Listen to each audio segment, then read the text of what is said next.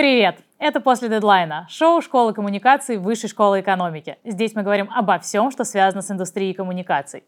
Меня зовут Анастасия Урнова, я доцент вышки и всю жизнь работаю в пиаре и медиа.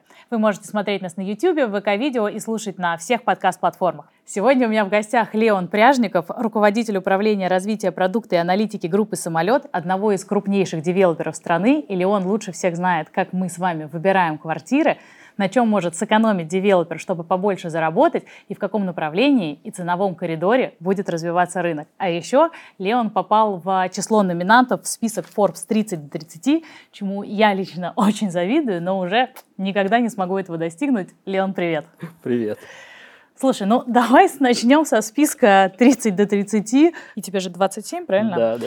А, ну, это как бы уже солидный, но не то чтобы прямо серьезный возраст, и тем не менее, группа компаний огромная, а ты уже руководитель управления развития продукта. Ну, как ты к этому пришел? Ну, если смотреть на мой такой карьерный трек, э, мне кажется, он не очень стандартный, потому что я в какой-то момент совместил там свое увлечение, хобби, как бы понимание города, архитектуры с работой. То есть э, все началось с того, что я, в принципе, Э, закончил геофак МГУ, а туда я попал через опыт такой, на мой взгляд, очень хороший всероссийских олимпиад. И уже на геофаке, где, в принципе, очень много чего было связано с урбанистикой, с городом, как бы я понял, какую, какое направление хочу развиваться. То есть у меня все как бы мои работы связаны с как бы, э, во время обучения, они связаны с тем, чем я занимаюсь даже сейчас. То есть, в принципе, когда ты там 24 на 7 живешь какой-то историей, ну, как-то очень сложно э, быть непрофессионалом в этой, э, в этой теме. Ну и если ты говоришь, что ты неоднократно выигрывал всероссийские олимпиады, то это передо мной еще явно умный парень сидит. Ну, сто процентов тоже. Немало значимый фактор. Окей, а что сейчас вообще происходит на рынке недвижимости?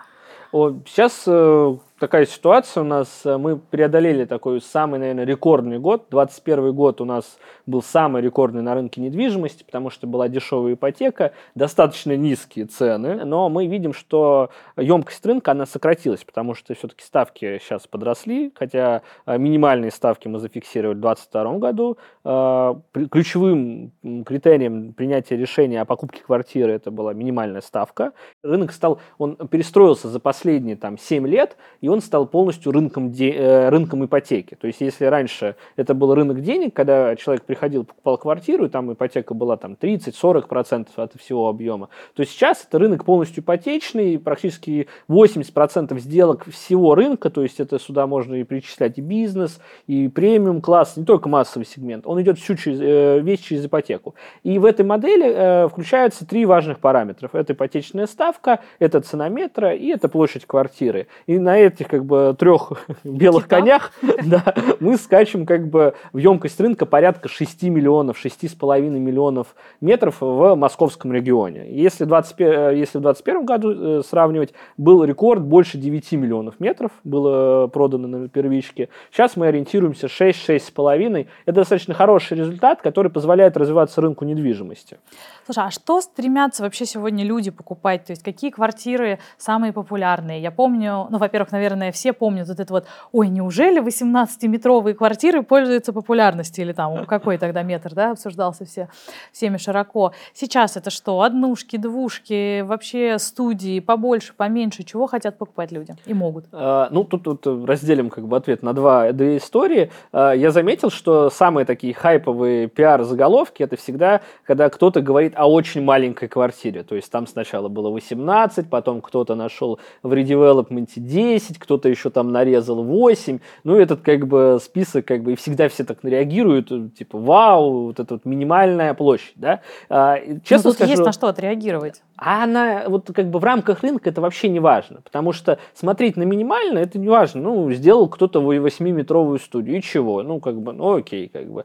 Надо смотреть на среднюю площадь по рынку, то есть вот мы, например, фиксируем, э, какие метры выводятся на рынок, какая средняя площадь. Да, средняя площадь снижается, то есть она снижается последние там 10 лет, э, и она, если смотреть, опять же, там на последние 5 лет массового сегмента, то средняя площадь там не снижается сильно. То есть она упала, там, условно говоря, с 45 метров до 42 метров. Очень сильно просел там бизнес-класс, премиум-класс, которые там и раньше там бизнес-квартиры были 80-90 средняя площадь. Сейчас э, выводят девелоперы там 60-65 метров. То есть как бы надо смотреть э, то, то, что меняет рынок, на то, тот объем, который является средним. Как бы в массовом сегменте средний метраж это 40-42 э, метра, он такой уже устоявшийся, последние 5 лет нет никакого сильного снижения. Ну, это такая скромная однушечка. Ну, это хорошая однушечка. Как бы. Скромная, одну... однушечка. скромная однушечка это 30-35 метров, а хорошая однушечка это уже 40 метров, и я больше скажу, это не однушечка, это евро-двушечка. А мы скажем, евро-двушечка это когда у тебя есть а, кухня, правильно, какая-то типа гостиная зона рядом с ней и вот спальня. Да. И вот да. это называется евродвушка. Ну, да. Условно говоря, это квартира, где э, место, где находится кухня, больше, чем комната. Есть очень простое обоснование, как бы, почему есть евродвушка, а почему есть классическая однушка. Потому что когда ты смотришь на, почему классические однушки были в советских панельных домах, потому что у тебя один стояк, и на этот стояк нанизана как бы ванная, и дальше кухня как бы. А когда у тебя евродвушка, у тебя два стояка, и, соответственно, ты можешь как бы кухню в другое место перенести, по Ничего сути. Себе. То есть у тебя обоснование, почему это появилось, как бы чисто техническое. А дальше, конечно, маркетологи, продажники, они все будут э, как бы раскручивать эту историю, почему так получилось, почему появился дополнительный функционал и так далее. Возвращаясь, собственно, к средней площади, из-за того, что сейчас э, все больше превалирует европланировок, собственно, где есть вот это объединенное помещение кухня-гостиная, как бы средняя площадь квартиры, она может снижаться, э, не теряя эргономику, динамику и функциональность. То есть нельзя говорить, что все ужас, кошмар, люди живут в маленьких квартирах, их там дискомфорт, печаль, Россия для грустных. Там. Ну, не, нет, на самом деле просто, если мы посмотрим а, планировочные решения, которые были а, там 10 лет назад, там настолько неэффективная история происходит в плане проектирования. И сейчас мы, собственно, это вот наблюдаем за тем, как мы там последние 5 лет рынок вот реально становится эффективным, здания становятся эффективными. А за счет чего? Что становится эффективнее? Если посмотреть на там как бы дома, которые строились там нулевые, начало десятых, вот просто визуально, как бы без какого-то там технического образования, еще что-то, ну вот большие, они такие вот жирные, да, то есть вот секция, она вот прям такая жирная. Что делает жирная секция? Дает глубину, да, то есть квартира получается глубокой. Есть нормы по инсоляции, сколько солнышко должно светить, какая ширина комнаты должна быть. Но все равно квартира становится глубокой, появляются коридоры, кладовки, еще что-то появляется. И из-за этого, из-за глубины самой секции, квартира получается большой. Сейчас, если посмотреть на современные новостройки любого девелопера, самолета, наших замечательных коллег по рынку, домики становятся поуже. То есть на мастер-план эти секции как бы сажаются узкими уже, и вот эта вот ширина секции позволяет квартиру как бы вытянуть э, вдоль секции и как бы сделать планировки более эффективной, более как бы вот солнце в нее больше попадает, проще становится меньше. То есть чисто визуально поменялось даже мастер-планирование и посадка разных домов. То есть это видно даже, ну вот если вы походите, посмотрите, там нулевые, десятые и сейчас. То есть существенные изменения.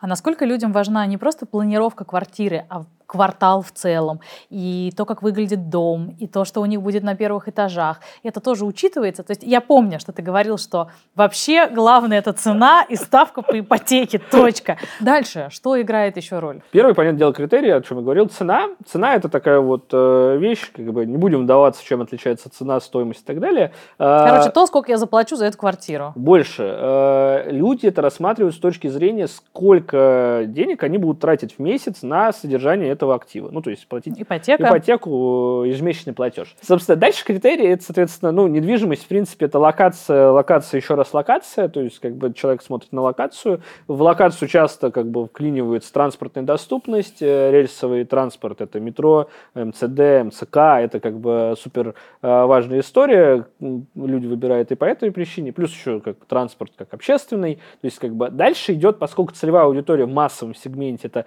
55% людей люди с детьми, для всех очень важны школы. То есть, как бы, э, детские сады. сады, школы. Из-за этого мы там стараемся их открывать в первых, там, вторых очередях, когда проект начинает заселяться, потому что у нас целевая аудитория просто, ну, с детьми. Как бы, и следующий критерий после вот э, цена, location, это по сути, куда деть ребенка, если коротко так. И дальше у нас там начинается куча разных критериев, и вот, к слову, там о дворе и архитектуре, у нас обычно он там как бы занимает, вот когда человек подходит, спрашиваешь, что тебе нужно, да, у него это всегда в конце.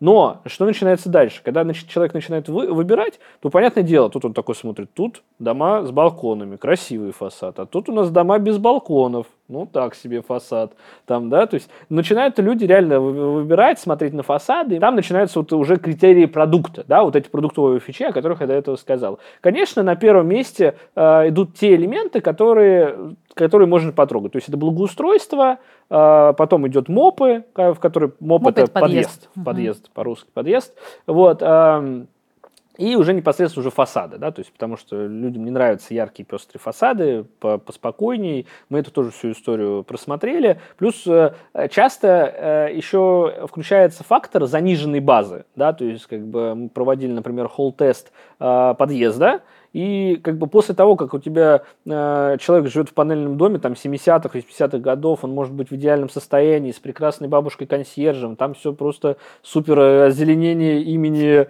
э, подъезда, бабушки. имени этой бабушки, как бы все равно, как бы, когда то, то, то качество, которое даем мы сейчас, человек просто удивляется. Потому что э, из-за мастер-планирования у нас сквозной моп, стеклянные двери, то есть видно, что происходит во дворе, что происходит на улице. Сразу заходишь, стеклянная дверь по-прежнему, есть колясочная, есть зона, как бы, welcome такая зона, где можно встретить курьера, еще что-то. То есть, и это норма в массовом сегменте. Сейчас делать подъезд не на уровне земли, но это просто моветон. Да, то есть как, так никто не делает. И то есть э, из-за того, что человек не может себе представить, что у него вот такой может быть подъезд, иногда просто, ну, как бы, он не может даже сказать, что он, он бы такой хотел. То есть это нормально. Но это вот, э, мне кажется, как раз та история, когда вы формируете спрос, потому что, да, э, я не так, да, чтобы было понятно, всего полтора года живу в новом доме, в новостройке. До этого жила как раз в совершенно других домах. И я помню, что я вот ровно тем человеком была, когда мы зашли и увидели этот подъезд. Вот этот вот сквозной, всюду свет,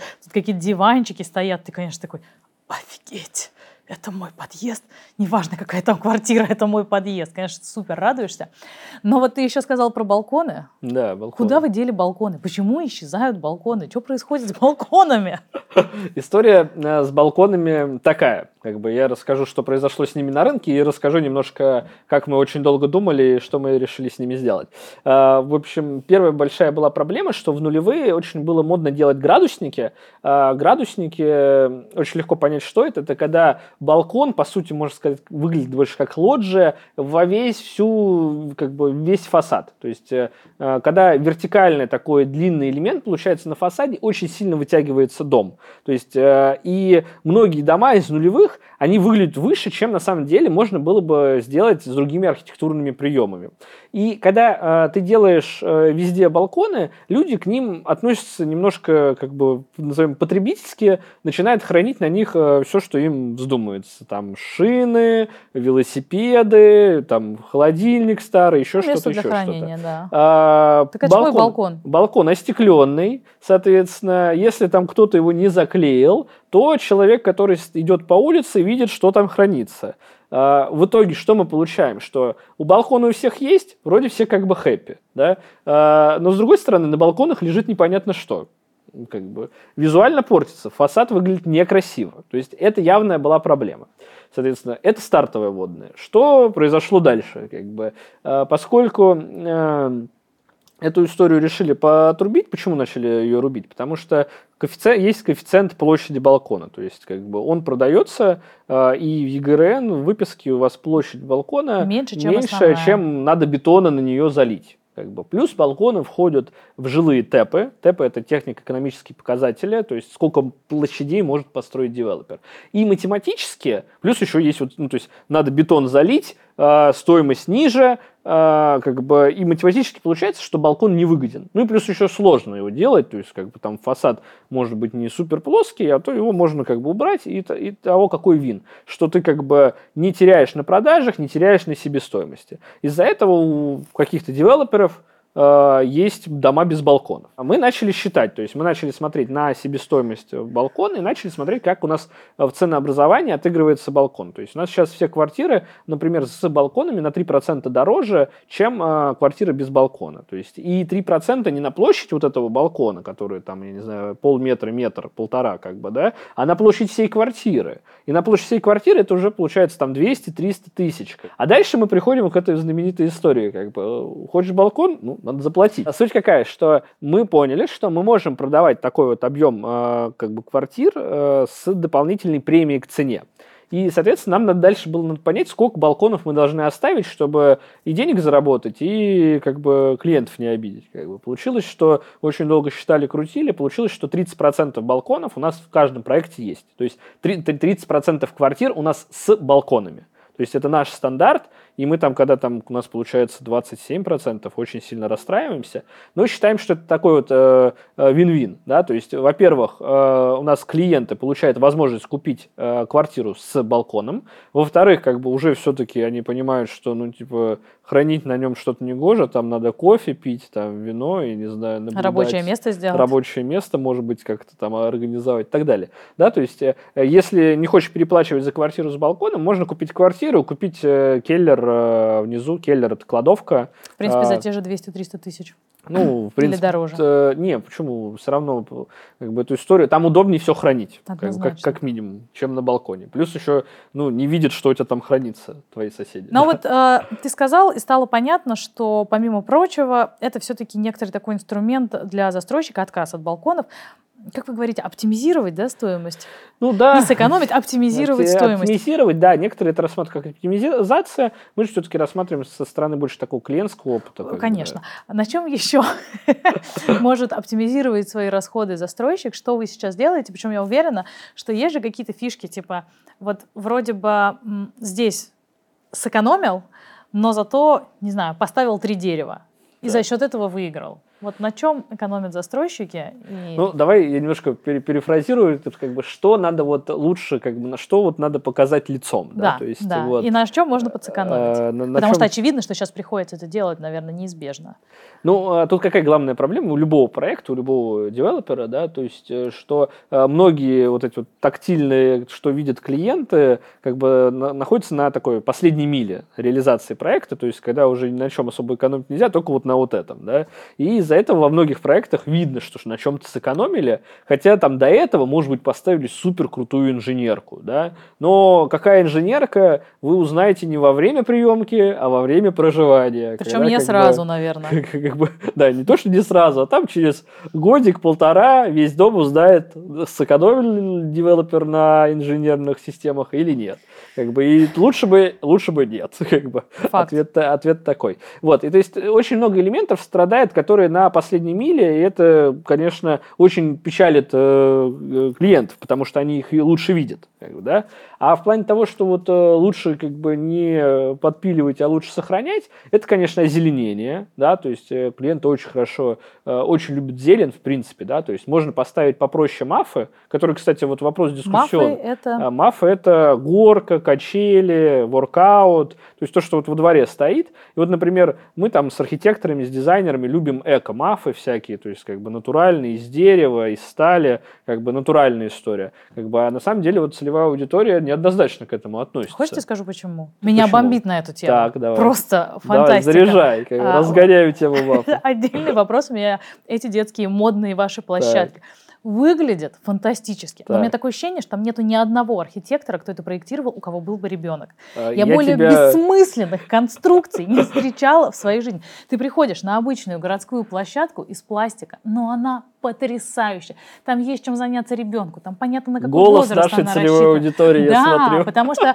вот то, что вы ставите, они не функциональные, они вообще мимо какой-то возрастной категории, там неудобно никому, а, там раз, два, три и скучно, но зато очень красиво. Ну, хоть кто-нибудь заведите себе ребенка, возьмите смотри, тестового. Смотри, расскажу. С точки зрения как бы, там, психологии есть обоснование, почему... Тоже красиво. Не, то, не с точки зрения психологии для детей, то что там наоборот, типа, надо подумать, как вот это бревно использовать. То есть вот однажды мы были в одном проекте, а, и там а, была няня, у нее было несколько детей, э, ну, как, как, как воспитательница, назовем Мгм. так. Вот, и она такая на нас чуть ли не напала, такая говорит, что вы тут свои бревна ставите? Вот знаете, там вот через дорогу есть детская площадка с красным паровозом. Вот это круто. И мы такие все такие, да, красный паровоз, вот это круто. Вот, и э, как бы вот что в этой ис- истории предпринять, вот надо думать, да, то есть с одной стороны ты должен удовлетворить клиента. Клиент кто? Родитель, как бы, потому что вот клиент будет доволен, что там у него бревна лежат, что-то как-то не очень, да, то есть тут, тут надо смотреть. К слову об экономии, как раз на мафов, не то чтобы я призываю на них экономить, э, там м- можно выбрать других производителей, которые по качеству могут быть примерно одинаковые, но с точки зрения как бы прайсинга чуть подешевле, и как бы всегда можно это отыграть так, что клиент э, не почувствует, что где-то что-то чуть-чуть там подоптимизировалось, назовем это так. Но мы, в принципе, довольно часто сталкиваемся, ну не мы, но часто я об этом слышу. Пришел принимать квартиру, а у тебя дырка между тобой и соседями сверху или соседями снизу. Ну или какие-то такие серьезные истории. Почему так происходит? А, Может быть, это, я не понимаю, это злобный застройщик, который такой, я сэкономлю все, что только можно, или это ситуация, потому что это отдельный вопрос, как вы вообще пережили вот эти последние годы? Сначала пандемия, потом СВО, санкции, все, что с этим связано, а как бы проекты идут, проекты продаются, и вам нужно просто в воздухе переворачиваться, по большому счету. Ну и, в принципе, вот оно, наверное, место, где застройщик начинает экономить. Есть э, дв- два основных вопроса вот как бы э, в элементах продукта. То, что есть э, вещи, которые, на которые имеется документация, и которые ты не можешь поменять физически. То есть, условно говоря, ты, если хочешь изменить фасад в процессе реализации, тебе надо пойти и получать э, другие документы, вот если вот коротко. То же самое, например, э, с инженеркой. То есть она вся документация, она вся в экспертизе, нельзя э, опять там идти и менять как угодно. И тут вот есть вот элементы, э, условно, вот во дворе там должно сидеть там 10 кустов. Ты их можешь реально там, ну, посадить их там 10, только раньше они были там десятилетние, а получится, ну, зародыши. Двухмесячные. Да, зародыши. То есть тут как бы э, надо выделять, что есть вещи, которые физически нельзя изменить из-за документов, а есть вещи, которые вот меняются. И как когда дырка какая-то между этажами, это как бы больше... Это не, э, это не оптимизация, это не кто-то сэкономил, это просто косяк либо документации, либо Застройщик, косяк э, генподряда, либо косяк технадзора. То есть как бы тут э, не надо расценивать это, что какая-то экономия. Часто вот не проконтролировали, и вот получилось вот это вот, э, что получилось. То есть это совершенно такая обычная история для Ты стройки. еще начал говорить про фасады, и тут тоже интересно.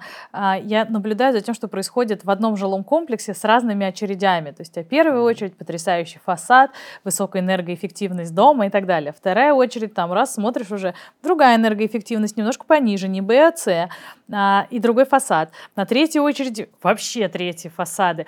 Это почему так происходит? Ну, как бы скажут маркетологи, первая очередь это витрина продаж. а Как там бы. на что? Вот, как бы все должны клиенты приходить, говорить вау и как бы э, покупать, думая, что дальше будет так же. Но многие девелоперы этому не следуют, э, делают в первую очередь супер классную, супер fancy такую, прям вау-фау, как бы, а дальше, ну, разные истории бывают. Как э, к этому относиться с точки зрения клиента? Ну, наверное, это, конечно, негативно, да, то есть, но все равно же э, можно разобраться то, что как бы та, ну, то есть визуал следующего дома есть, да, если вы с ним ок, ну, значит ок. Если не ок, ну, значит, как бы, значит, вам в первую очередь под впечатление как бы оказалось, а следующие, ну, не оказались. То есть тут надо просто с точки зрения клиента смотреть то, что там делают дальше, да, то есть, Ну, то есть надо- это такой нормальный маркетинговый ход, когда ты максимально вкладываешься в первую очередь, это твоя витрина, а дальше ты Да, немножечко многие- экономишь. Это супер принято на рынке делать э, крутую первую очередь, делать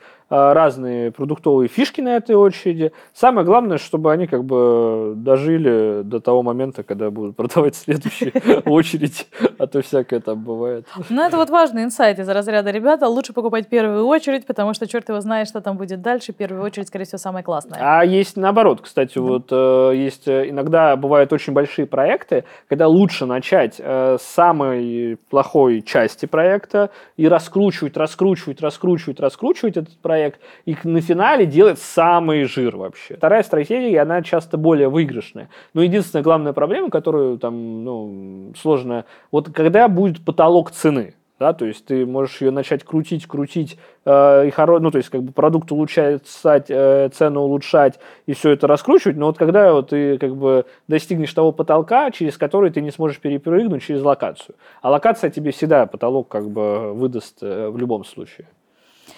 Еще одна э, вещь, о которой хотела поговорить, про бизнес-класс и про массовый сегмент, да, так массовый, это называется. Да. У меня, честно говоря, есть ощущение, что как минимум в Москве эти два сегмента максимально сближаются. И вот я вижу, что в бизнес-классе а, нет колясочной в доме, нету возможности открыть подъезд по приложению, нету Э, блоков для кондиционеров. То есть жильцам на полном серьезе сказали, вот вы купили квартиру с балконом, заплатили за этот балкон какую-то сумму денег, вот конди- блоки конди, кондиционеров да. там и ставьте. Ну, с моей точки зрения, это нонсенс. Ничего этого нету в как бы массовом сегменте. Там есть колясочные, есть блоки для кондеев, есть всякие высокотехнологичные решения. Выглядит вообще ни разу не хуже. Ну, то есть у меня ощущение, что как-то очень сближаются эти сегменты. Это вот моя иллюзия того, что я вижу на поверхности или так и есть? Да, мне кажется, э, просто раньше была такая вот диффузия инноваций сверху вниз. То есть все шло из элитки, премиалки, и вот падало сначала в бизнес, потом падало там в комфорт, потом как-то в эконом.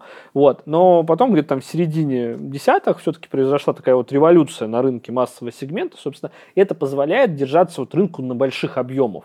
Когда человек видит, что первичка – это реальное улучшение его как бы даже не жилья, не конкретно квартиры, а среды его обитания. То есть как бы и из-за этого массовый сегмент, он практически все вот фишки, которые можно в себя взять, все, все берет, потому что огромный объем. То есть из-за огромного объема, из-за того, что есть потребность у населения все-таки из втори, даже вторички хороших там панельных домов, все-таки которые видят, какой мастер-план, какой фасад, какое благоустройство, какой подъезд, да, то есть все равно люди это видят, и эти фишки, конечно, притягивают вот эту вот аудиторию, которая бы раньше бы, ну, хуже бы вышла на рынок, и, может быть, даже не вышла на рынок первички, то есть всегда есть вот это вот распределение, оно примерно там 70 на 30. 70% идет вторичка на вторичку, 30% вторичка на первичку. То есть, mm-hmm. как бы, почему идут больше людей на вторичку? Потому что ты не ограничен проектами и локациями. То есть, ты, в принципе, там, как Где бы... хочешь. Да, открываешь карту. И, и точно с ремонтом. Ну, с ремонт, ремонт на вторичке сейчас, мне кажется, такая история более сложная на самом деле, потому что как бы на первичке сейчас еще к вопросу о росте рынка первички. Сейчас там э, больше 70% предложений, оно все с отделкой, а, и это позволяет, вот опять же, привлекать людей, которые бы не вышли бы на рынок э, первички, потому что э, рынок Дорого первички ремонт. без отделки – это, соответственно, плюс там полгода минимум ремонт. Ремонт это сейчас там на однушку там миллион-полтора, как бы там на двушку это больше двух. Это, это мне кажется, да. это еще очень... Так, это еще... Очень это минимальная low планка. cost ремонт, самый просто по низу скребем по рынку, как бы, да, вот, а, и это, ну, очень такой дилбрейкер для людей, да, то есть они не могут выйти на рынок, им это не нужно, а когда ты говоришь, мы вам сейчас отделку сделаем, кухню поставим, все это у вас в ипотеке, ремонт, отделка, мебелировка, вот и воронка расширяется. То есть, или человек еще там несколько лет назад бы не вышел на рынок, потому что большая ставка, потому что нужно делать ремонт, потому что да продукт никак не отличается.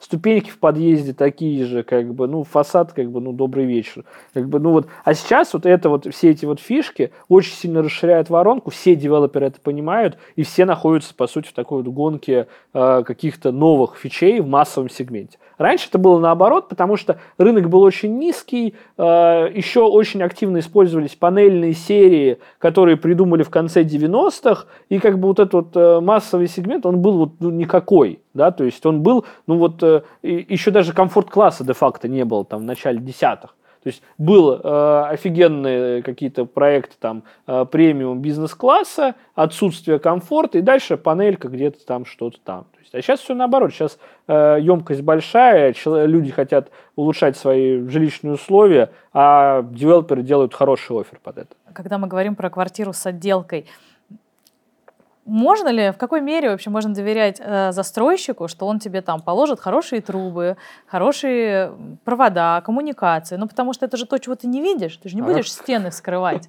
Какая там будет э, разводка для отопления? Потому что когда ты делаешь сам, ты знаешь, что ты кладешь. А так, да. э, ну, как повезет. Ну, сам, сам все равно у тебя есть прораб, ты знаешь, что там прораб делал до этого неделю, как бы? Не, не ну я же прихожу на каждом этапе, я вижу, какие у меня лежат провода, я вижу, как мне ну, положили... Тут тоже вопрос э, контроля, как бы... Но ну, ты попади и... еще на этот объект, пока тебе его не сдали. Э, не, в плане, э, как вот отвечая на вопрос про отделку от девелопера, главный, конечно, фактор, девелопер может сделать ремонт значительно быстрее и дешевле, чем любой самый замечательный прораб, самый замечательный рукастый человек. В этом нет далее. сомнений. Это бес, бесспорный факт. А в плане качества это вопрос абсолютно девелопер. Девелопер также заинтересован, то есть как бы делать качественно Почему? И, э, отделку, потому что обычно косяки происходят не на стороне закупки материалов, а на стороне вот э, этот материал собрать и, собрать и как-то оставить в квартире. И, конечно, тут, не, тут э, девелопер может сэкономить на материале. Как бы. А дальше на руках э, как бы он становится тем же клиентом, которому также хочется, чтобы люди, которые как бы, собирают этот, этот ремонт, собрали его правильно. А я просто не понимаю, зачем. Я могу купить, вот, допустим, трубы, да? Так. могу купить их дешевле, а могу купить их дороже. Так. Зачем мне покупать их дороже, если я могу положить их подешевле и по, ну, как бы, поэкономнее?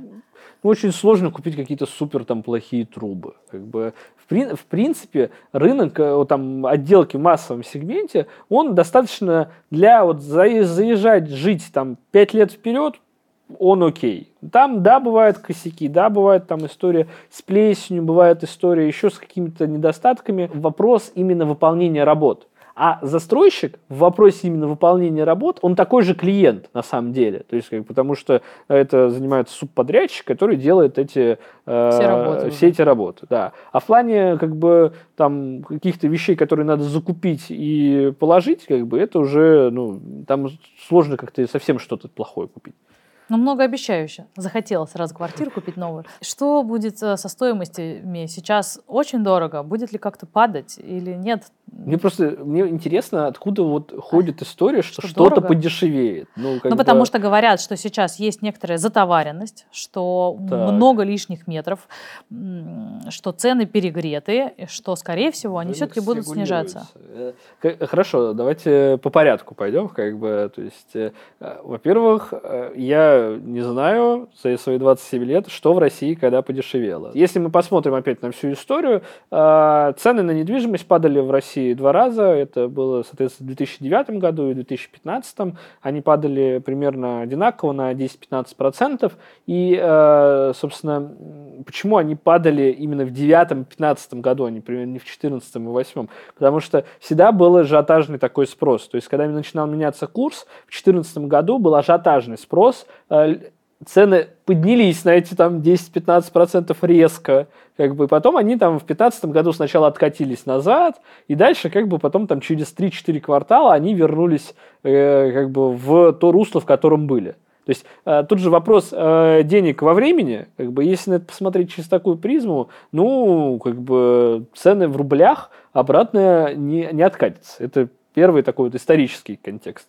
А современный контекст, сейчас все дома строятся через э, проектное финансирование, появляется третий интересант в виде банка, в банках девелоперу есть ковенанты, и как бы ни банк, ни девелопер, никто не заинтересован в нарушении этих ковенантов. Надо, как мне бы... кажется, расшифровать это сложное слово. Договорились о какой-то цифре, э, цены, ниже которой нельзя упасть. Как бы. То есть вот есть эта цифра, можно что угодно там делать, но ниже продавать э, нельзя. просто все, банкротство проекта произойдет, дефолт. Как бы. Ну, такая вот история. Придется либо новые ковенанты искать, либо передоговариваться с банком.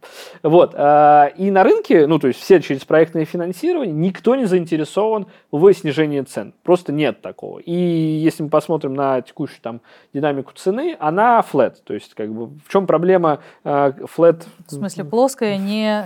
В смысле, ну, как... Не скачет. Не скачет, да. То есть, я Все понимаю, стабильно. с точки зрения пиара, цена либо должна очень сильно расти, либо очень сильно падать, как бы. Если она вот, как Бы... Этого нет. Да. Если она с ней ничего не происходит, это никому не интересно, обсуждать нечего. Вот. И, соответственно, там с лета 22 года цены у нас э, на рынке не, ну, то есть колебаются, но никто не падает, ничего не падает, это как бы в принципе адекватное их состояние. И тут кто-то там прогнозирует, что там цены упадут на 15% куда они упадут? Ни у кого таких комбинант нет, чтобы они куда-то упало. Все просто начнут продавать меньше. То есть, чего не видит э, клиент, о чем я до этого сказал. 21 год продали 9 миллионов, больше 9 миллионов метров. 22 год продали 6,5 миллионов метров. Сейчас, если как бы что-то с ценой будет не так, ну, прода продаст рынок, значит, 6 миллионов метров клиент никогда не увидит для себя, сколько реально продал э, рынок. То есть клиент увидит для себя даже не цену, а стоимость квартиры. Никто никогда не оперирует э, ценой метра квадратного. Как бы, ну, это человеку также ну, без разницы. Главное, сколько,